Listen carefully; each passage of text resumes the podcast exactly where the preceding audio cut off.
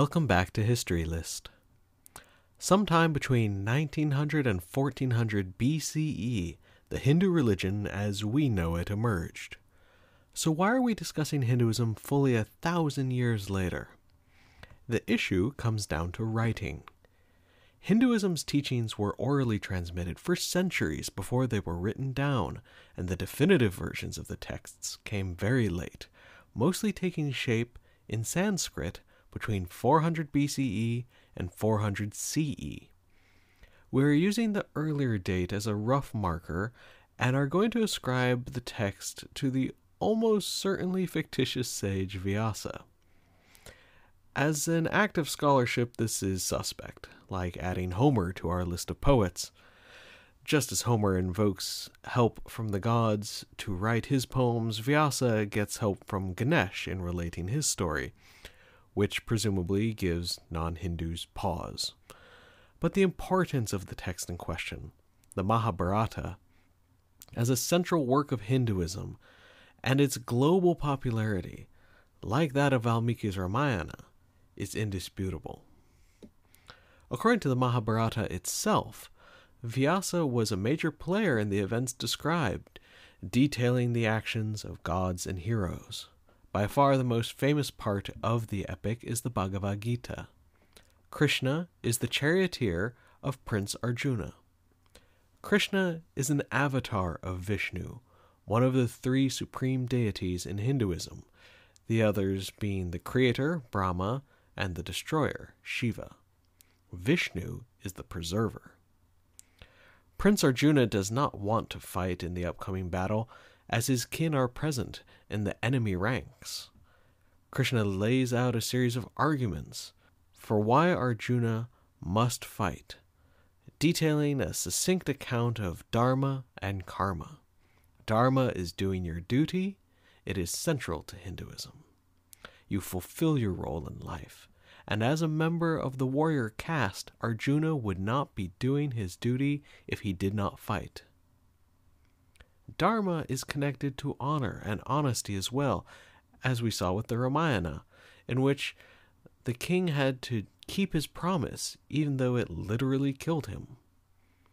The Mahabharata has many such accounts, as when one of the kings agrees to a game of dice, and even once it is discovered it is rigged, has to follow through and loses everything, even himself and his sons becoming slaves. By following Dharma, you accrue karma. By not following Dharma, you lose karma. Your individual actions, in the context of your social position, determine your karma, and this karma determines your rebirth in the eternal cycle of samsara.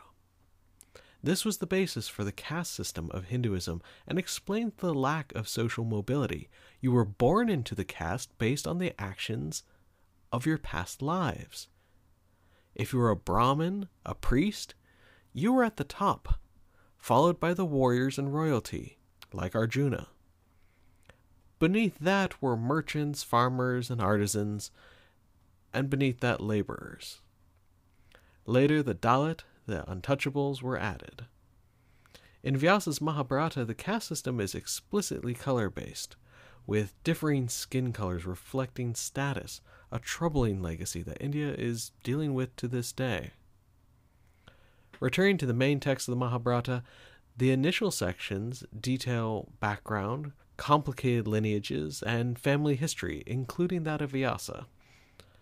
The Pandavas emerge from this as the primary heroes, five brothers who share a wife, Draupadi.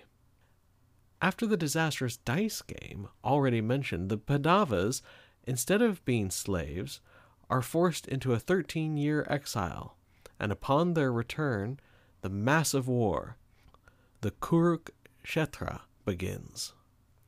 This is the section from which the Bhagavad Gita is derived, an important text globally in the notions of a just war. Krishna reminds Arjuna, after all, that due to the rebirth of samsara, the deaths of these people are not permanent. Arjuna will either die and be reborn with great karma for following his duty, or he will survive and have glory on earth, it is cast as a win-win. In the four hundreds B C E, from which we get the earliest sources for the Mahabharata, India was still decentralized. The Mara Empire, which first united the northern part of the continent, arrived in the three hundreds. Hinduism, by the time of the Gupta Empire, was officially codified, and texts like the Mahabharata were finalized. In the early twenty-first century, Hinduism remains the world's third most popular religion, and easily the oldest of the major faiths, despite a thousand-year process of systematization of its texts and teachings.